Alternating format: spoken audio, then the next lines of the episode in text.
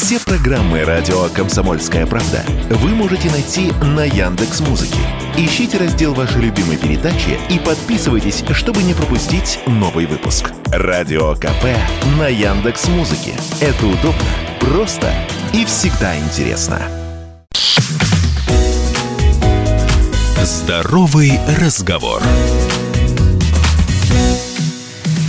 Всем привет! Это «Здоровый разговор» в студии Мария Баченина. Так ли вредна газировка, как они говорят? Ну, судите сами, только факты, только наука.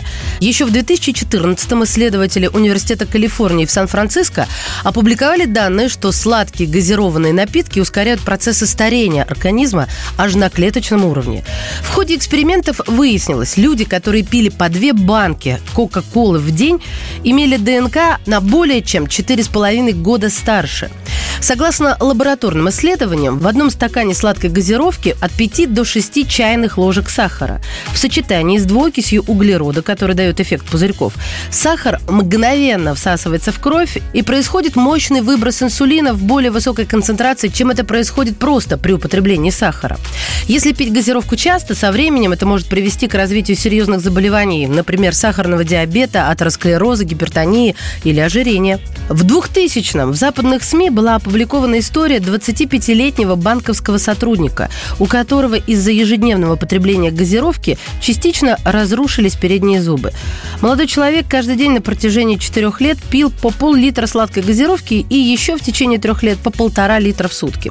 Но понимая, какую опасность для организма представляет чрезмерное потребление сахара, многие люди отказались пить газировку с ним в составе. Данную тенденцию тут же подхватили производители сладких напитков и выпустили Sugar Free, то есть без сахара. Всем знакомый белый песок здесь заменили сахарозаменителями. Ну, казалось бы, все классно. Этот напиток можно пить литрами и ни о чем не беспокоиться. Но не все так просто. Один из самых популярных заменителей сахара среди производителей – это дешевый аспартам Е951. Исследования показывают, что его длительный прием провоцирует возникновение головной боли, бессонницы, аллергических реакций, нарушений в работе головного мозга вплоть до возникновения психических отклонений. Еще одна опасность этой добавки в том, что она подавляет в организме производство серотонина. Из-за этого человек не ощущает насыщения и поэтому больше налегает на пищу. Сахарозаменитель аспартам в первую очередь вреден для детей и беременных, а также людей с избыточным весом. Он является источником фенилаланина, вещества, накопление которого в организме чревато нарушениями гормонального фона. Более того, аспартам вот-вот официально признают потенциальным канцерогеном, то есть веществом, приводящим к развитию рака. Об этом заявила Всемирная организация здравоохранения по изучению рака.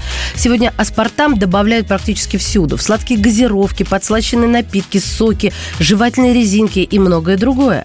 Другие заменители, которые используют в производстве, ничуть не лучше. Ну, например, действие цикломата Е952 и сахарина Е954 ученые связывают с разрушением клеток в организме человека, увеличением риска онкологических заболеваний. Берегите себя.